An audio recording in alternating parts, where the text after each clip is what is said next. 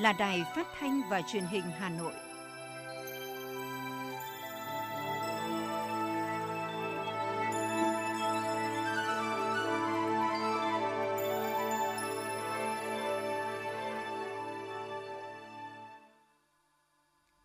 Kính chào quý vị các bạn. Bây giờ là chương trình thời sự của Đài Phát thanh và Truyền hình Hà Nội, phát trực tiếp trên sóng phát thanh tần số FM 90 MHz. Trưa nay thứ ba, ngày 5 tháng 10 có những nội dung chính sau đây.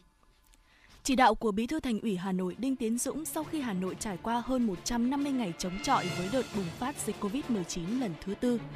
Việt Nam tiếp nhận thêm 1,5 triệu liều vaccine Pfizer từ chương trình COVAX. Hà Nội triển khai tiêm diện rộng mũi 2 vaccine phòng COVID-19. Thêm 1 triệu túi an sinh công đoàn đến người lao động tới 25 tỉnh, thành phố. Nhu cầu gửi tiền của người dân vào ngân hàng giảm mạnh. Bất chấp dịch COVID-19, thị trường smartphone Việt Nam vẫn tăng trưởng mạnh.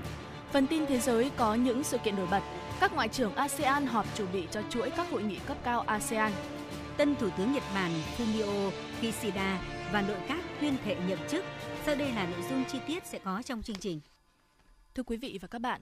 Cùng với cả nước, Hà Nội đã trải qua hơn 150 ngày chống chọi với đợt bùng phát dịch COVID-19 lần thứ tư. Những con số thống kê và sự xuất hiện của chủng mới Delta đã cho thấy đây là đợt dịch nguy hiểm nhất kể từ khi COVID-19 xuất hiện ở nước ta. Là thủ đô, trái tim của cả nước, Hà Nội luôn xác định phải có trách nhiệm cao hơn, sự nỗ lực lớn hơn, gương mẫu, đi đầu trong phòng chống dịch COVID-19 để bảo vệ trái tim khỏe mạnh nhất. Cho đến lúc này, Hà Nội đã làm rất tốt.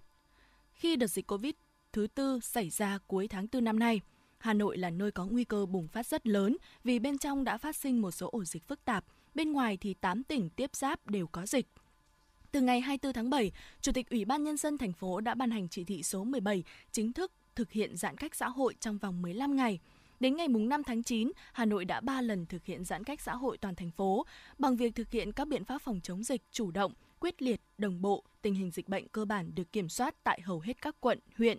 Từ thực tế đó, từ ngày 6 tháng 9 đến ngày 21 tháng 9, thành phố thu hẹp áp dụng giãn cách xã hội theo chỉ thị số 16, chỉ còn 10 quận huyện và một phần của 5 quận huyện khác. 15 quận huyện còn lại bắt đầu nới lỏng một số hoạt động. Tính chung, Hà Nội đã thực hiện tròn 60 ngày giãn cách xã hội. Đây là khoảng thời gian khó khăn nhất và cũng gây thiệt hại lớn nhất cho kinh tế thủ đô. Nhưng đổi lại, Hà Nội đã tận dụng có hiệu quả thời gian vàng này để khống chế kiểm soát dịch bệnh, đặc biệt với chiến dịch thần tốc tiêm mũi 1 vaccine cho người dân từ 18 tuổi trở lên. Trong buổi kiểm tra và làm việc với Hà Nội ngày 13 tháng 8, Chủ tịch nước Nguyễn Xuân Phúc đã đánh giá Hà Nội đã có quyết định giãn cách xã hội rất kịp thời, tránh nguy cơ khủng hoảng về y tế và kinh tế xã hội. Trong lời kêu gọi cả nước phòng chống dịch COVID-19 ngày 29 tháng 7, Tổng Bí thư Nguyễn Phú Trọng một lần nữa nhắc tới tinh thần chống dịch như chống giặc. Tại Hà Nội, tinh thần này đã được quán triệt sâu sắc trong cả hệ thống chính trị, từ thành phố đến cơ sở, trước hết là các đồng chí lãnh đạo chủ chốt. Thường trực Thành ủy xác định cả hệ thống chính trị phải vào cuộc, huy động được sức dân tham gia, phải hành động thần tốc với ý chí và trách nhiệm cao nhất. Bí thư Thành ủy Hà Nội Đinh Tiến Dũng chỉ đạo, dịch càng phức tạp, chúng ta càng phải bình tĩnh thì mới tỉnh táo, đánh giá chính xác tình hình, có đánh giá chính xác tình hình mới đề ra giải pháp đúng chúng, có giải pháp đúng chúng mới đẩy lùi được dịch. Từ thực tế kết quả phòng chống dịch và phát triển kinh tế xã hội năm 2021, Bí thư Thành ủy Đinh Tiến Dũng cho biết, thành phố sẽ tập trung chuyển trạng thái từ không Covid sang thích ứng an toàn, linh hoạt, kiểm soát có hiệu quả dịch bệnh như chính phủ chỉ đạo. Trong đó, Hà Nội sẽ tiếp tục nâng cao ý thức phòng chống dịch của người dân, doanh nghiệp. Cả hai chủ thể này thực sự là trung tâm – nâng cao năng lực của hệ thống y tế từ thành phố xuống cơ sở, đưa dịch vụ y tế đến gần người dân nhất, đồng thời kiến nghị chính phủ, Bộ Y tế tạo điều kiện phân bổ vaccine để trong tháng 10 năm 2021 cơ bản tiêm phủ mũi 2 cho toàn bộ người dân từ 18 tuổi trở lên đã tiêm mũi 1. Bí thư Thành ủy Đinh Tiến Dũng nêu rõ, phục hồi phát triển kinh tế xã hội là mối quan tâm hàng đầu của thành phố. Ngay trong lúc thực hiện giãn cách xã hội, thành phố đã bổ sung 500 tỷ đồng từ nguồn vốn ngân sách năm 2021 ủy thác qua chi nhánh ngân hàng chính sách xã hội thành phố để cho vay đối với người lao động có nhu cầu để phục hồi và phát triển sản xuất kinh doanh. Thành ủy cũng đã ban hành nghị quyết chỉ đạo về kế hoạch phát triển kinh tế xã hội và kế hoạch đầu tư công trung hạn 5 năm 2021-2025 của thành phố Hà Nội, nghị quyết về chủ trương triển khai đầu tư dự án xây dựng tuyến đường vành đai 4. Đây là những quyết sách chiến lược lâu dài nhằm tạo động lực phát triển cho thủ đô, Bên cạnh đó, thành ủy đã thành lập ban chỉ đạo cải tạo chung cư cũ với quyết tâm vừa chỉnh trang diện mạo đô thị, vừa bảo vệ an toàn, nâng cao điều kiện sống cho người dân. Đến nay, vướng mắc về cơ chế đã được giải quyết, thành phố sẽ cố gắng để khởi công một số dự án ngay trong năm 2022. Ủy ban nhân dân thành phố đã và đang triển khai kế hoạch tăng tốc phục hồi phát triển kinh tế xã hội, chú trọng 3 nhiệm vụ quan trọng xuyên suốt từ nay đến cuối năm là tập trung nguồn lực đẩy nhanh tiến độ giải ngân vốn đầu tư xây dựng cơ bản, điều hành, thu ngân chi ngân sách hiệu quả, đúng hướng, đẩy mạnh cải cách hành chính, tăng cường đối thoại, tháo gỡ khó khăn cho doanh nghiệp sản xuất kinh doanh. Chiều qua, Việt Nam đã tiếp nhận tượng trưng thêm 1,5 triệu liều vaccine Pfizer-BioNTech phòng COVID-19 do chương trình COVAX cung cấp với sự hỗ trợ của chính phủ Hoa Kỳ. Đây là đợt phân bổ thứ 5 của chương trình COVAX dành cho Việt Nam. Thông qua COVAX, đến nay, Việt Nam đã nhận được hơn 14 triệu liều vaccine phòng COVID-19. Dự kiến trong vài ngày tới, COVAX sẽ tiếp tục chuyển đến Việt Nam hơn 7 triệu liều vaccine Pfizer nữa. Đại diện Bộ Ngoại giao cảm ơn sự hỗ trợ quý báu, kịp thời của chương trình COVAX và Mỹ trong bối cảnh tình hình dịch bệnh đang diễn ra phức tạp và nhu cầu vaccine đang tăng cao trên thế giới. Sự hỗ trợ này sẽ giúp Việt Nam đẩy nhanh quá trình chuyển biến lược ứng chuyển chiến lược ứng phó COVID-19 sang hướng thích ứng an toàn và kiểm soát hiệu quả dịch bệnh nhằm đưa đất nước trở lại tình trạng bình thường mới. Theo Ban Quản lý Quỹ Vaccine phòng COVID-19, tính đến 17 giờ chiều qua, số dư quỹ vaccine phòng COVID-19 là 8.779,8 tỷ đồng, trong đó có 47,7 tỷ đồng tiền lãi gửi ngân hàng. Tính đến thời điểm hiện nay, Ban Quản lý Quỹ vaccine phòng COVID-19 đã chi từ quỹ 6.938 tỷ đồng. Trong số đó, chi mua vaccine 6.929,2 tỷ đồng, chi hỗ trợ nghiên cứu thử nghiệm vaccine 8,8 tỷ đồng, nên dư cuối ngày 1.841,8 tỷ đồng. Bộ trưởng Bộ Tài chính Hồ Đức Phước khẳng định, với 14.500 tỷ đồng ngân sách trung ương bố trí cùng nguồn lực ủng hộ quỹ vaccine phòng COVID-19 của người dân, doanh nghiệp, Bộ cam kết sử dụng đúng mục đích đến từng đồng – Bên cạnh việc tiếp nhận ủng hộ tới quỹ vaccine phòng COVID-19, Bộ Tài chính đã nhanh chóng ban hành thông tư số 41 hướng dẫn về tổ chức hoạt động quản lý sử dụng và kế toán, quyết toán, công khai, tài chính quỹ, đảm bảo công khai, minh bạch, hiệu quả để quản lý chặt chẽ hiệu quả số tiền ủng hộ, số dư tiền chuyển vào quỹ của các ngân hàng thương mại đến cuối ngày được chuyển hết về Sở Giao dịch Kho bạc Nhà nước và chuyển tiếp ngay về Ngân hàng Nhà nước. Từ đầu tháng 10, nhiều quận huyện thị của thành phố Hà Nội bắt đầu triển khai tiêm vaccine mũi 2 trên diện rộng. Theo ghi nhận của phóng viên, địa điểm tiêm thị trấn Châu Quỳ, huyện Gia Lâm, thành phố Hà Nội là một trong 24 điểm tiêm được triển khai trên toàn địa bàn huyện Gia Lâm từ chiều ngày 3 tháng 10. Tại điểm tiêm này, một số một ngày có thể tiêm được khoảng hơn 2.000 mũi và sẽ giúp đẩy nhanh tiến độ tiêm dự kiến chỉ trong vài ngày hoàn thành lượng vaccine được phân bổ. Đợt này, số vaccine toàn huyện Gia Lâm được phân bổ khoảng 90.000 liều. Dù chỉ có lực lượng y tế địa phương triển khai tiêm, nhưng với kinh nghiệm tổ chức từ đợt tiêm mũi 1, dự kiến chỉ trong vài ngày có thể hoàn thành tiến độ tiêm. Theo ghi nhận tại các điểm tiêm, dù trời mưa nhưng người dân vẫn đến các điểm tiêm khi đã được thông báo. Tại quận Thanh Xuân, Hoàng Mai hay Nam Từ Liêm, mũi vaccine thứ hai cũng đã được triển khai diện rộng từ vài ngày trước với việc ưu tiên cho những người cao tuổi, bệnh nền để vừa tiêm vừa theo dõi sức khỏe cẩn thận. Trong tuần này, các điểm tiêm với số lượng lớn sẽ được triển khai đẩy nhanh tiến độ hoàn thành mũi 2. Tổng Liên đoàn Lao động Việt Nam vừa có thông báo phê duyệt hỗ trợ thêm 1 triệu túi an sinh công đoàn cho đoàn viên người lao động bị ảnh hưởng bởi dịch bệnh COVID-19. Theo đó, 1 triệu túi an sinh công đoàn đợt này được phân bổ tới 25 địa phương như thành phố Hồ Chí Minh với 200.000 túi, Bình Dương 150.000 túi, Đồng Nai 100.000 túi, Hà Nội 100.000 túi. Mỗi túi an sinh công đoàn trị giá 200.000 đồng một túi, tổng trị giá hỗ trợ 200 tỷ đồng. Như vậy, tính từ đầu thời điểm bùng phát dịch bệnh lần thứ tư đến nay, các cấp công đoàn đã chi hỗ trợ đoàn viên người lao động, lực lượng tuyến đầu và các quỹ phòng chống dịch, tổng số tiền 5.062 tỷ đồng. Ước tính đến nay có khoảng 3,5 triệu lượt đoàn viên, người lao động thụ hưởng thông qua hỗ trợ trực tiếp bằng tiền mặt và các chương trình của tổ chức công đoàn như túi an sinh công đoàn, hỗ trợ dinh dưỡng cho công nhân lao động việc làm ba tại chỗ, hỗ trợ dinh dưỡng cho y bác sĩ đi tăng cường tại các vùng dịch. Chỉ trong một ngày thực hiện nghị quyết 116 và quyết định 28 của chính phủ về hỗ trợ người lao động, người sử dụng lao động bị ảnh hưởng bởi đại dịch COVID-19, gần 3.600 lao động tại 20 tỉnh, thành phố đã được chi trả tiền hỗ trợ với tổng số tiền hơn 10 tỷ đồng. Gần 138.000 doanh nghiệp, đơn vị đã được giảm mức đóng vào quỹ bảo hiểm thất nghiệp từ 1% xuống 0% cho hơn 4,4 triệu lao động nhiều lao động thực sự vui mừng khi nhận số tiền hỗ trợ đã chuyển thẳng vào tài khoản của họ. Trong lúc khó khăn càng thấy rõ hơn giá trị của bảo hiểm xã hội, bảo hiểm y tế và bảo hiểm thất nghiệp với mỗi người lao động. Tham gia bảo hiểm xã hội là an sinh cho chính mình. Với gói 38.000 tỷ đồng, Bảo hiểm xã hội Việt Nam sẽ giải quyết hồ sơ nhận hỗ trợ của người lao động trong 5 ngày. Nếu hồ sơ cần chỉnh sửa, việc giải quyết kéo dài tối đa 10 ngày. Lãnh đạo cơ quan Bảo hiểm xã hội Việt Nam cho biết, thời gian này được rút ngắn từ 5 đến 10 ngày so với quyết định của Thủ tướng. Để giảm mật độ người tại bệnh viện, Bệnh viện Việt Đức đã phối hợp với Bệnh viện Đại học Y Hà Nội, Bệnh viện Thanh Nhàn và Bệnh viện Đức Giang tiếp nhận người bệnh sang tiếp tục điều trị. Tối qua, Bệnh viện Việt Đức đã phối hợp với các cơ quan ban ngành đưa hơn 1.000 bệnh nhân và người nhà bệnh nhân đến 3 bệnh viện, Bệnh viện Thanh Nhàn, Bệnh viện Đại học Y Hà Nội và Bệnh viện Đức Giang. Thưa quý vị và các bạn, chỉ cần điện thoại thông minh có cài đặt ứng dụng phòng dịch như Bluezone, nCoV, VHD hay Face Covid, Mỗi người khi đến bất kỳ địa điểm nào tại thành phố Hà Nội đều có thể thực hiện việc quét mã QR rất dễ dàng. Đây được xem là một giải pháp công nghệ phòng dịch mà thủ đô rất chú trọng khi thực hiện nới lỏng giãn cách. Tuy chỉ một động tác nhỏ nhưng lợi ích thì rất to lớn, thế nhưng không phải người dân nào cũng hiểu rõ và nghiêm túc thực hiện việc quét mã QR. Từ ngày Hà Nội nới lỏng giãn cách thì mật độ người dân đến các siêu thị, đặc biệt là những siêu thị lớn trên địa bàn thành phố đông hơn. Trung bình mỗi ngày tại các hệ thống siêu thị này có tới hàng nghìn lượt khách hàng vào mua sắm, nên việc đảm bảo an toàn phòng dịch luôn được chú trọng.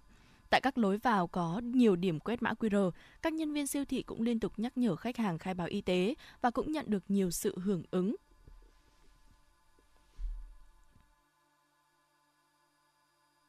Anh vào BC khai báo y tế, rửa tay sát khuẩn. Dành riêng ra một phút ít thôi, nhưng mà tôi thấy việc khai báo này là cần thiết. Đến cái nơi khai báo y tế này tôi cảm thấy rất là yên tâm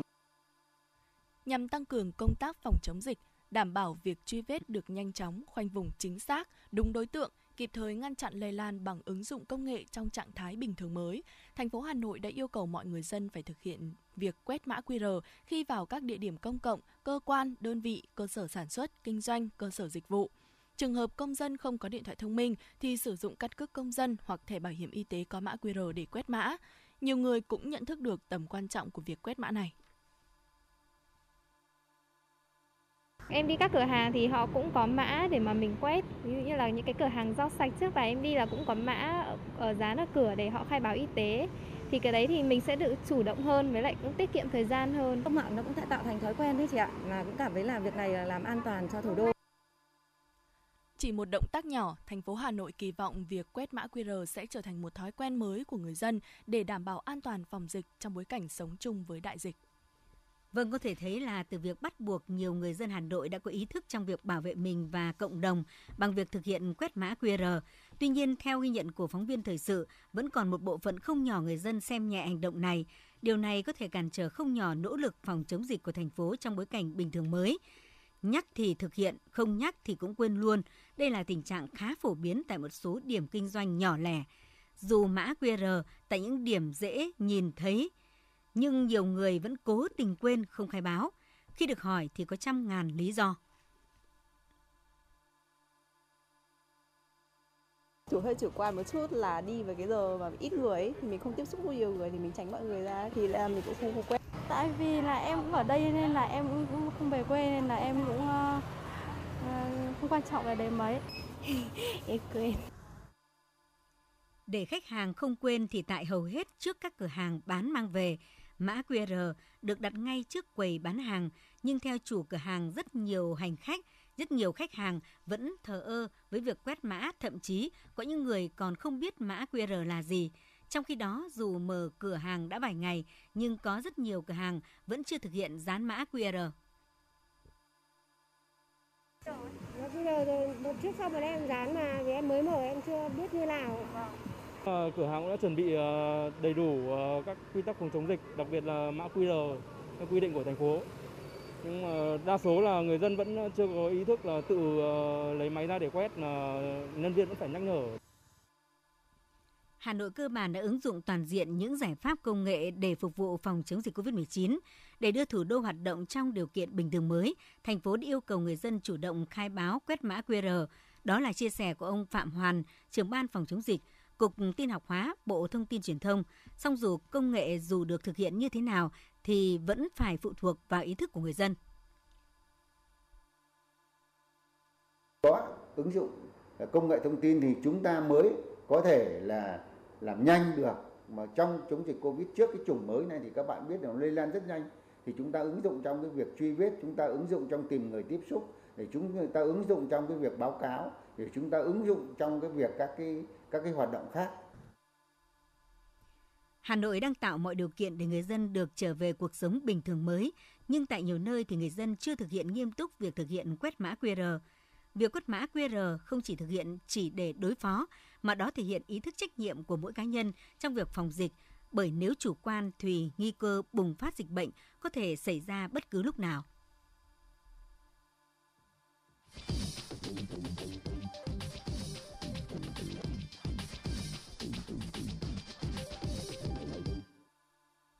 Những thông tin đáng chú ý sẽ tiếp nối chương trình. Thưa quý vị và các bạn, Bộ Lao động Thương binh và Xã hội vừa phối hợp với các bộ ngành chức năng tổ chức hội thảo quốc tế nâng tầm kỹ năng lao động Việt Nam trong tình hình mới theo hình thức trực tuyến. Để nâng tầm kỹ năng lao động Việt Nam trong tình hình mới, các đại biểu trong nước quốc tế kiến nghị các cơ quan chức năng đề xuất chính phủ, thủ tướng chính phủ ban hành các chính sách hỗ trợ đào tạo nghề, nâng cao kỹ năng nghề nghiệp cho người lao động, người sử dụng lao động bị ảnh hưởng bởi dịch COVID-19, tăng cường truyền thông về giáo dục nghề nghiệp nhằm lan tỏa tình yêu nghề, Cùng với đó, các bên liên quan cần liên kết chặt chẽ ba nhà, nhà nước, nhà trường, nhà doanh nghiệp trong quá trình tuyển sinh, đào tạo nghề, bảo đảm cho người học có việc làm phù hợp sau khi tốt nghiệp. Tại hội nghị này, Bộ Lao động Thương binh và Xã hội đã trao bằng khen cho hai thí sinh đoạt huy chương vàng tại kỳ thi kỹ năng nghề cơ điện tử châu Á Thái Bình Dương, công bố vinh danh 20 đại sứ kỹ năng nghề. Theo số liệu từ báo cáo của công ty nghiên cứu thị trường Caterpillar Research, trong số smartphone tại Việt Nam trong quý 2 năm 2021 đã tăng 11% so với cùng kỳ năm 2020. Giới công nghệ dự báo thị trường smartphone trong nước những tháng cuối năm vẫn tiếp tục sôi động dù gặp khó khăn do đại dịch COVID-19 bởi đây là khoảng thời gian nhiều ông lớn công nghệ tung ra các siêu phẩm. Theo báo cáo của Caterpillar Research, trong quý 2 năm 2021, Samsung là thương đầu là thương hiệu đứng đầu thị trường smartphone Việt Nam, chiếm 37% thị phần. Xiaomi ở vị trí thứ hai với 17% thị phần. Oppo và Vivo lần lượt đứng ở vị trí thứ ba và thứ tư, còn Apple dù nhận được nhiều sự quan tâm hiện chỉ đứng thứ năm. Giới công nghệ cho rằng chính sự cạnh tranh khốc liệt của các hãng sẽ mang lại sự sôi động cho thị trường trong những tháng cuối năm. Cũng theo các chuyên gia, việc các cửa hàng kinh doanh điện thoại được mở cửa trở lại khi dịch COVID-19 đang dần được khống chế, cùng với sự dịch chuyển từ điện thoại phổ thông sang smartphone của người dân, thị trường điện thoại thông minh trong nước được dự báo sẽ tiếp tục tăng trưởng trong quý 4 năm 2021. Bộ Giáo dục và Đào tạo vừa công bố kế hoạch tổ chức kỳ thi chọn học sinh giỏi quốc gia dự thi Olympic khu vực quốc tế năm 2021-2022. Do ảnh hưởng của dịch COVID-19 năm học 2021-2022, Bộ Giáo dục và Đào tạo quyết định lùi thời gian tổ chức kỳ thi chọn học sinh giỏi quốc gia. Nếu như mọi năm, kỳ thi này thường diễn ra vào cuối tháng 12, thì năm học 2021-2022, Bộ quyết định tổ chức kỳ thi từ ngày 4 tháng 3 đến ngày 6 tháng 3 năm 2022. Thời gian công bố kết quả thi từ ngày 17 tháng 3 đến ngày 20 tháng 3 năm 2022. Về phương thức tổ chức, về cơ bản, kỳ thi chọn học sinh giỏi quốc gia vẫn giữ ổn định như mọi năm, chỉ khác về thời điểm tổ chức kỳ thi, bởi hiện nay học sinh ở nhiều địa phương chưa thể đến trường học, tình hình dịch COVID-19 vẫn còn nguy cơ diễn biến phức tạp. Cũng theo kế hoạch được Bộ Giáo dục và Đào tạo công bố, kỳ thi chọn các đội tuyển học sinh dự thi Olympic khu vực và quốc tế sẽ diễn ra từ ngày 6 tháng 4 đến ngày 8 tháng 4 năm 2022. Các mốc thời gian này được xây dựng để bảo đảm phù hợp với việc chuẩn bị tham dự kỳ thi Olympic vật lý và tin học châu Á Thái Bình Dương. Dự kiến tổ chức vào tháng 5 năm 2022, còn các đội tuyển dự thi Olympic quốc tế sẽ dự thi vào tháng 7 năm 2022 theo lịch chung của ban tổ chức. Thưa quý vị các bạn, để phù hợp với tình hình học trực tuyến, Bộ Giáo dục và Đào tạo đã chủ trương giảm tải chương trình các cấp. Hiện các nhà trường, đặc biệt là cấp tiểu học đang nỗ lực điều chỉnh. Tuy nhiên, việc triển khai không phải dễ dàng khi việc giảm tải không có hướng dẫn cụ thể nên việc thực hiện không đồng bộ. Thời lượng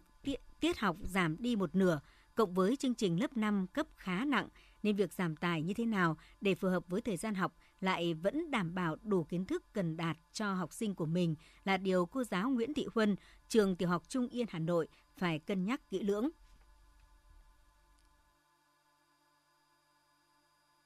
Vừa đảm bảo cái kiến thức mà các con theo chương trình ờ, cũ và lại thêm một cái phần kiến thức ờ, mới tích hợp để giúp các con chuyển cấp ờ, theo kịp với cái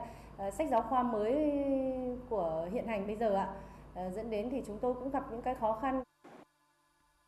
Thời lượng với lớp 1, 2 chỉ còn 15 tiết một tuần, các cấp học khác 20 tiết một tuần, nên việc giảm tải là cần thiết. Mỗi trường lại có một phương án được đưa ra để phù hợp với điều kiện dạy học của mình. Đây cũng là nhận định của cô giáo Hoàng Thu Hằng, Phó Hiệu trưởng Trường Tiểu học Trung Yên và bà Phạm Thị Lệ Hằng, trưởng phòng giáo dục và đào tạo quận Hà Đông, Hà Nội.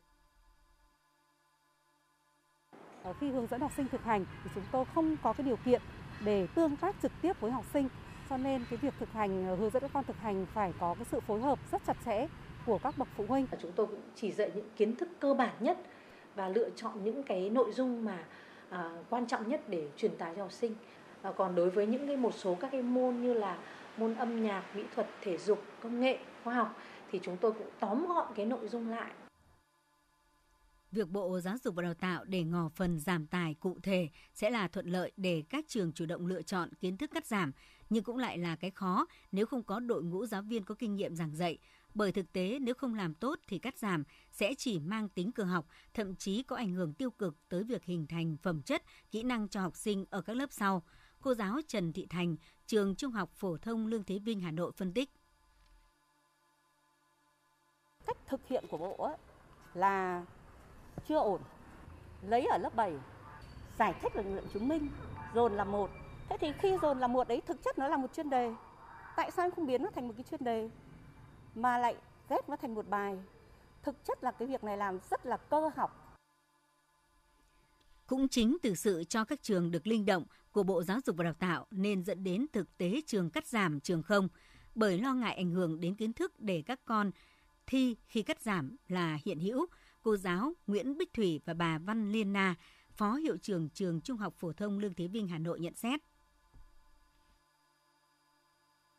Tức là có những phần mà gọi là giảm tải, nhưng đến lệ phần trên thì lại là rất quan trọng, thì không thể giảm tải được hoặc là đến lúc mà thi tốt nghiệp trung học phổ thông thì liệu bộ có giảm tải, liệu ra đề vào trong những cái phần đấy không thì cái đấy rất là khó xác định, bởi vì đã có năm là bộ vẫn ra đề vào cái phần giảm tải rồi. Rõ ràng việc giảm tải không chỉ đơn giản là cắt bớt đi một số bài học mà nó cần được thực hiện một cách khoa học theo hướng tinh gọn chương trình. Điều này cần có sự chỉ đạo cụ thể đồng bộ của Bộ Giáo dục và Đào tạo. Đồng thời, Bộ cũng cần có hướng dẫn cụ thể về cả nội dung thi cử để giáo viên thực hiện đúng tinh thần giảm tải.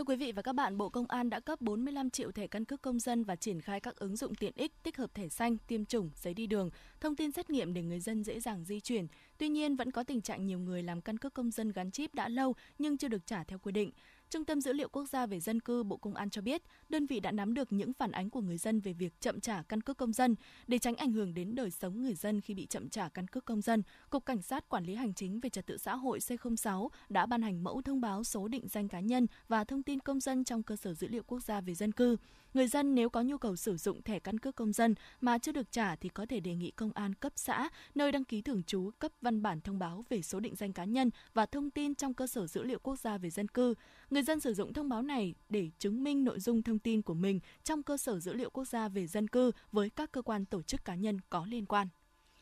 Kênh CNN Mỹ dẫn thông báo của Facebook, Instagram và WhatsApp xác nhận các mạng xã hội dịch vụ nhắn tin này đều ngừng hoạt động vào 22 giờ 45 phút tối qua giờ Việt Nam trên toàn cầu. Facebook không thể truy cập hoàn toàn trong một giờ ngày 4 tháng 10, còn các ứng dụng khác của công ty như Instagram và WhatsApp vẫn có thể tiếp cận nhưng không tải được nội dung mới hoặc tin nhắn. Đến sáng nay, giờ Việt Nam các mạng xã hội và ứng dụng nhắn tin Facebook, Instagram, Messenger và WhatsApp đã hoạt động trở lại. Tuy nhiên, tác động của vụ sập tối qua đã ảnh hưởng lớn đến gần 3 tỷ người dùng của Facebook,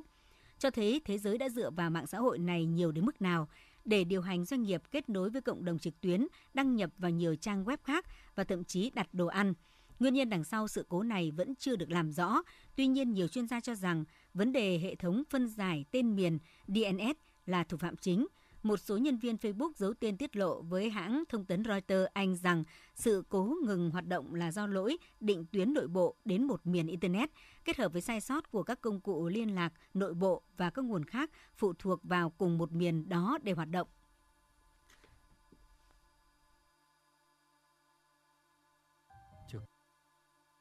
tôi thích ăn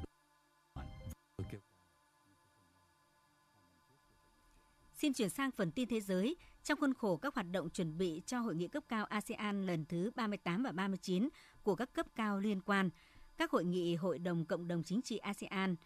lần thứ 24, Hội đồng điều phối ASEAN lần thứ 30 và Hội nghị Bộ trưởng Ngoại giao ASEAN đã diễn ra trực tuyến dưới sự chủ trì của Chủ tịch Brunei. Đoàn đại biểu Việt Nam do Bộ trưởng Bộ Ngoại giao Bùi Thanh Sơn dẫn đầu tham dự và có nhiều đóng góp tại các hội nghị.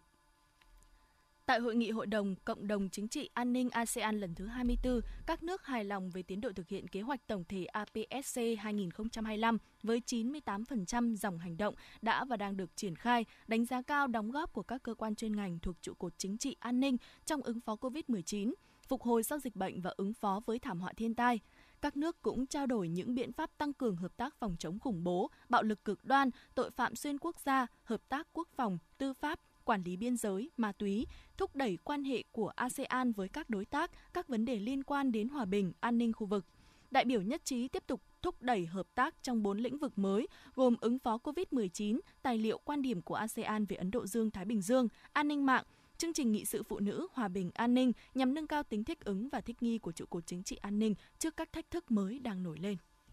Tại hội nghị Hội đồng điều phối ASEAN lần thứ 30, các nước đã thảo luận về sáng kiến sẽ trình lãnh đạo cấp cao lần này, gồm thúc đẩy tiếp cận tổng thể ứng phó với thảm họa và các tình huống khẩn cấp, đề cao chủ nghĩa đa phương, xây dựng nhận thức chung về kinh tế biển xanh, chiến lược tổng hợp về cách mạng công nghiệp lần thứ tư, lập nhóm đặc trách cao cấp, xây dựng tầm nhìn cộng đồng ASEAN sau năm 2025.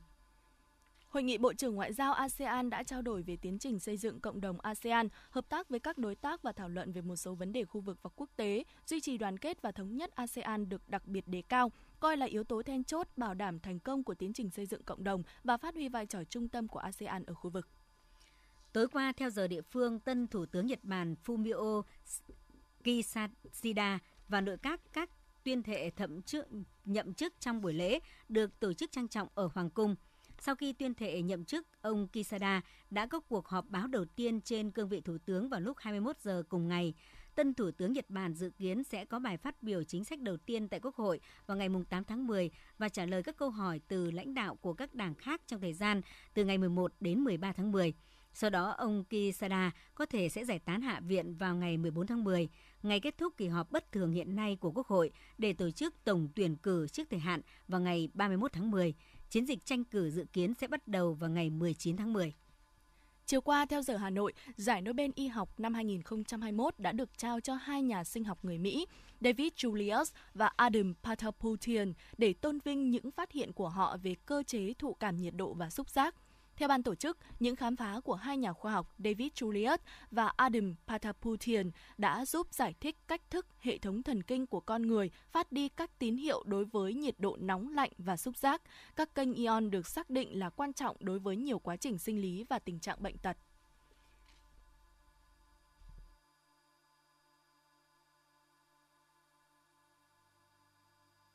Trước đây tôi thích ăn đồ mặn, vợ tôi kêu ca nhưng tôi không nghe Hai năm trước tôi phải nhập viện vì một cơn đột quỵ do huyết áp quá cao. Bác sĩ nói một trong những nguyên nhân chính của căn bệnh là tôi ăn nhiều đồ mặn. Căn bệnh này không chỉ làm khổ tôi mà còn biến tôi trở thành gánh nặng cho gia đình. Ăn nhiều muối, bột canh, hạt nêm, nước mắm, nước tương có thể dẫn đến tăng huyết áp và đột quỵ. Tổ chức Y tế Thế giới khuyến cáo chỉ nên ăn dưới 5 gram muối mỗi ngày, nhưng chúng ta hiện đang ăn gấp đôi số lượng đó, giảm một nửa lượng muối ăn ngày bằng cách cho bớt muối, chấn nhẹ tay, giảm ngay đồ mặn.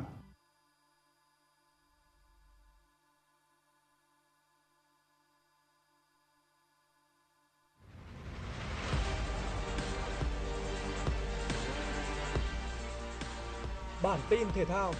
Bản tin thể thao.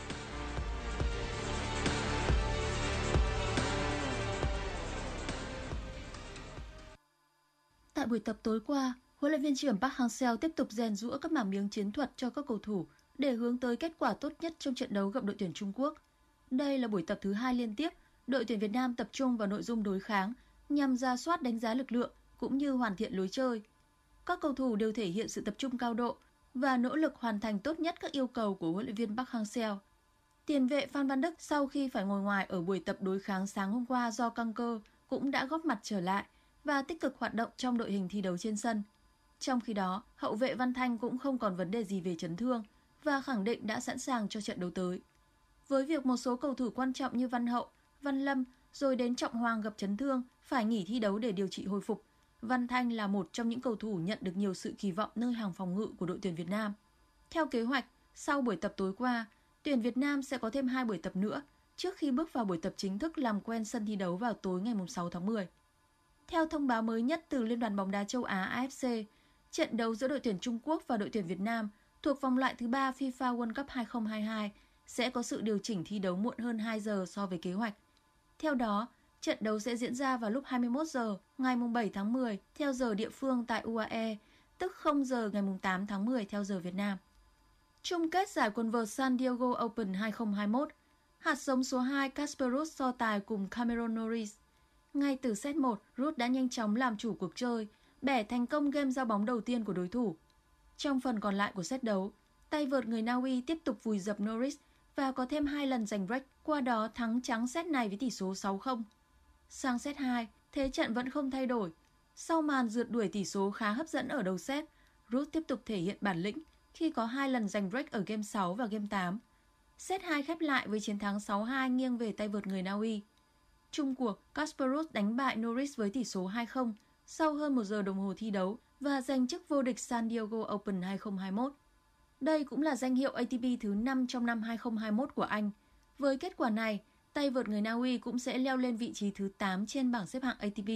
và có cơ hội lớn góp mặt ở ATP Final 2021.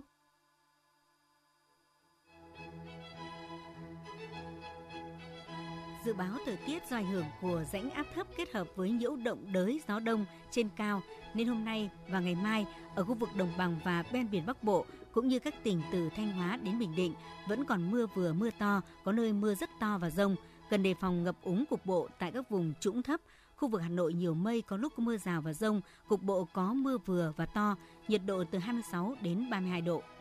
Quý vị và các bạn vừa nghe chương trình thời sự của Đài Phát thanh Truyền hình Hà Nội, chịu trách nhiệm sản xuất Phó Tổng giám đốc Nguyễn Tiến Dũng, chương trình do biên tập viên Trà My, Thủy Chi, phát thanh viên Thủy Linh Thanh Hiền cùng kỹ thuật viên Viết Linh thực hiện. Xin chào và hẹn gặp lại trong chương trình thời sự 19 giờ tối nay.